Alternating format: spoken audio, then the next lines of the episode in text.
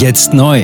Entdecken Sie Epoch TV mit investigativen Dokumentationen und exklusiven Interviews. EpochTV.de Willkommen zum Epoch Times Podcast mit dem Thema Nachäußerung im US-Kongress. Corona. Kinderärztin beklagt Impfnebenwirkungen und wird von Uni verbannt. Ein Artikel von Zachary Stieber vom 2. August 2023. Eine Aussage bei einer Podiumsdiskussion im US-Kongress wurde einer Kinderärztin zum Verhängnis. Nicht nur, dass sie ihre Arbeit verlor, ihr droht zudem der Verlust ihrer Zulassung als Ärztin. Die Washington State University beendete das Arbeitsverhältnis der Kinderärztin Dr. Renata Moon, nachdem sie bei einer Podiumsdiskussion im US-Kongress zum Thema Corona-Impfungen Bedenken über die Sicherheit der Impfstoffe geäußert hatte. In einem Schreiben der Universität, für die sie als Assistenzprofessorin arbeitete, wird sie der Verbreitung von Fehlinformationen bezichtigt. Zudem kündigte ihr Arbeitgeber darin an, die Washingtoner Ärztekommission, kurz WMC, hinzuzuziehen. Die WMC fordert die Bevölkerung unter anderem auf, Ärzte, die Fehlinformationen über Corona-Impfstoffe verbreiten, zu melden, um ihnen die Approbation zu entziehen. Nach Angaben der Kommission würden solche Ärzte das öffentliche Vertrauen in die Ärzteschaft untergraben und die Patienten gefährden. Kündigung Dr. Jeff Hanney und Dr. James Record, Vertreter der Washington State University, beriefen sich in ihrem Schreiben vom 3. März 2023 an die Kinderärztin auf die Erklärung der Kommission. Ihr Vortrag enthält Elemente, die als mögliche Verbreitung von Fehlinformationen interpretiert werden könnten, schrieben sie. Als solche sehen sie sich moralisch verpflichtet, den möglichen Verstoß zu melden. Einen Monat später teilte die Universität Dr. Moon mit, dass ihre Stelle als Assistenzprofessorin für Medizin nicht verlängert werde. Im Moment ist der Bedarf der Hochschule ein anderer, Ihre Mitarbeit ist von daher nicht mehr erforderlich, schrieben die Ärzte Henny und Record. Genauere Begründungen wurden nicht geliefert. Epoch Times hat das Dokument eingesehen. In einer E-Mail an die Epoch Times erklärte die Kinderärztin, dass es weniger um ihre persönliche Situation gehe, sondern vielmehr um die Redefreiheit aller Amerikaner. Wir müssen ein ethisches Gesundheitssystem schaffen, das sich nur um das Wohlergehen der einzelnen Patienten kümmert und nicht um die finanziellen Interessen großer Unternehmen, schrieb sie. Wir haben es mit Interessenkonflikten zu tun, die größer sind, als es sich jeder von uns jemals vorstellen kann. Was war passiert? Senator Ron Johnson organisierte die Veranstaltung im Kongress zum Thema Corona-Impfstoffe, was sie sind, wie sie wirken und mögliche Ursachen von Nebenwirkungen. Er lud neben Dr. Moon auch andere Experten wie Dr. Peter McCullough und Dr. Robert Malone ein, um über Covid-19-Impfstoffe zu sprechen. Vor dem Gremium sprach Dr. Moon von einem eindeutig massiven Anstieg von Myokarditis-Fällen. In ihrer mehr als 20-jährigen Praxis hätte sie nur zwei oder drei Patienten mit dieser Erkrankung gehabt. Nach der Corona-Impfung hätten sich die Fälle gehäuft. Ähnliches habe sie auch von anderen Ärzten gehört. Dr. Moon zeigte dem Gremium auch die Packungsbeilage der Corona-Impfstoffe, die normalerweise Warnhinweise, Inhaltsstoffe und andere Informationen zu einem Impfstoff führen. Die Packungsbeilage der Corona-Impfstoffe hingegen ist bewusst leer gehalten, wie die US-Arzneimittelbehörde Food and Drug Administration einräumt. Wie soll ich Eltern zur Zustimmung bewegen, wenn ich nur diese Informationen habe? fragte Dr. Moon. Regierung droht mit Lizenzentzug. Die Regierung sagt mir, dass ich die Impfstoffe als sicher und wirksam bezeichnen muss. Wenn ich das nicht tue, ist meine Lizenz in Gefahr. Wir sehen einen Anstieg der Myokarditis. Die Zahl der unerwünschten Wirkungen nimmt zu, so Dr. Moon. Wir haben diesen Aufsichtsbehörden vertraut. Das habe ich während meiner gesamten bisherigen Laufbahn getan, sagte Dr. Moon. Irgendetwas stimmt hier nicht. Die US-Behörden haben bestätigt, dass Myokarditis eine Nebenwirkung der Corona-Impfstoffe ist. Die Herzentzündung betrifft vor allem jüngere Männer und kann zum Tod führen. Es ist meine Pflicht, mich zu äußern, sagte Dr. Moon gegenüber Epoch Times. Es ist die Pflicht eines jeden Arztes, über mögliche Probleme eines Produkts zu sprechen, unabhängig davon, ob er Recht oder Unrecht hat. Und in diesem Fall entspricht alles, was ich gesagt habe, den Tatsachen, so Dr. Moon weiter. Vorwürfe gegen Dr. Moon. Haney und Records haben behauptet, Dr. Moon habe es versäumt, ihre Abwesenheit zu melden, als sie nach Washington fuhr, um dort auszusagen, und hätte damit gegen die Fakultätsregeln verstoßen. Zudem habe sie nicht deutlich gemacht, dass sie nicht im Namen der Washington State University spreche, was ein weiterer Verstoß sei.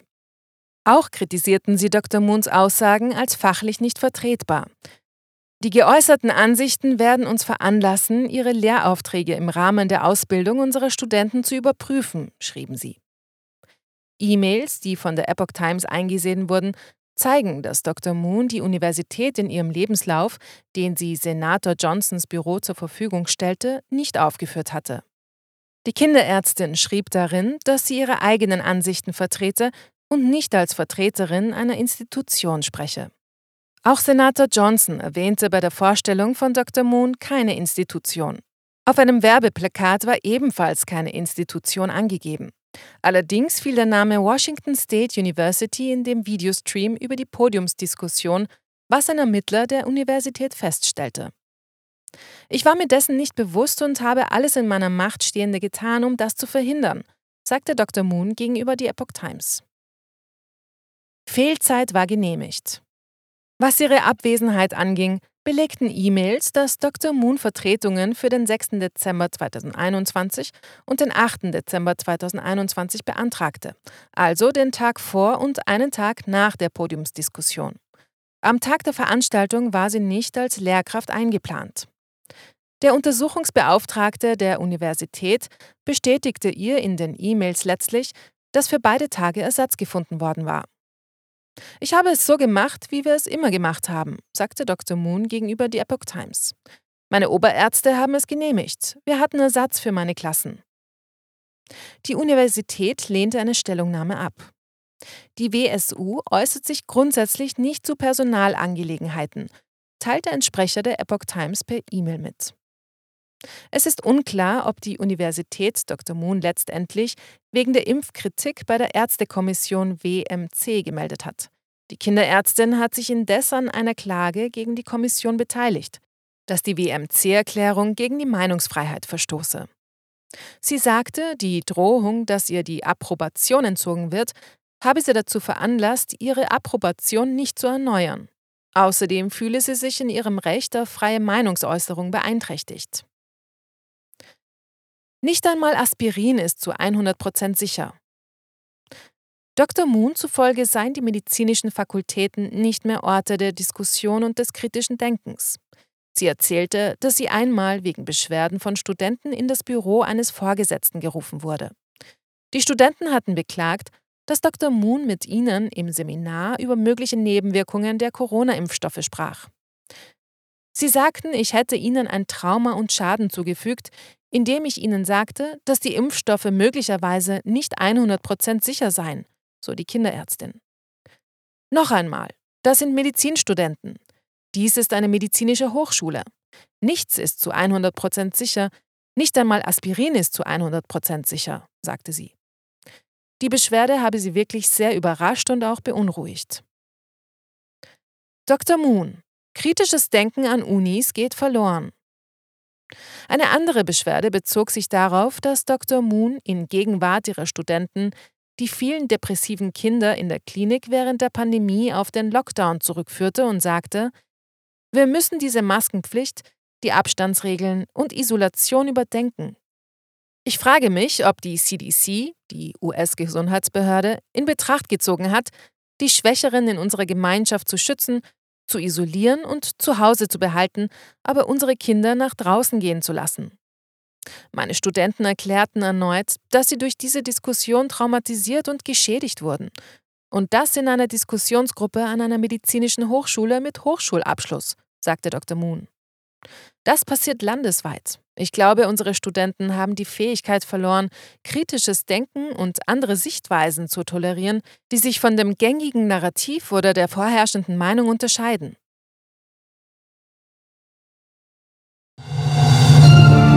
Jetzt neu.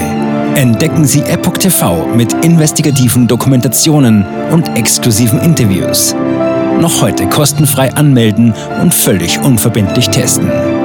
Sehen Sie jetzt gratis den weltweit ersten Dokumentarfilm zur ESG-Bewegung Der Schattenstaat. Wer hat die Kontrolle? Eine originale Epoch Times Produktion. Besuchen Sie uns auf epochtv.de. Politiker machen Gesetze, CEOs machen Gewinne. Doch das ändert sich jetzt alles. Die Zukunft passiert nicht einfach so. Die Zukunft wird von uns gestaltet, durch eine mächtige Gemeinschaft wie Sie hier in diesem Raum. Wir haben die Mittel, um den Zustand der Welt zu verbessern. Es gibt eine wachsende Bewegung, die Unternehmen, Regierungen und globale Institutionen zusammenbringen will. Ihr Ziel ist es, sich mit Themen wie Klimawandel, Rassismus, Ungleichheit und Waffenkontrolle zu befassen. Diese Bewegung nennt sich ESG. Wie funktioniert sie? Und wie wird sie unser Leben verändern? Bändigen wir die Wall Street nach unserem Willen? Oder sind wir diejenigen, die manipuliert werden? Man muss Verhalten erzwingen. Und bei BlackRock erzwingen wir Verhalten.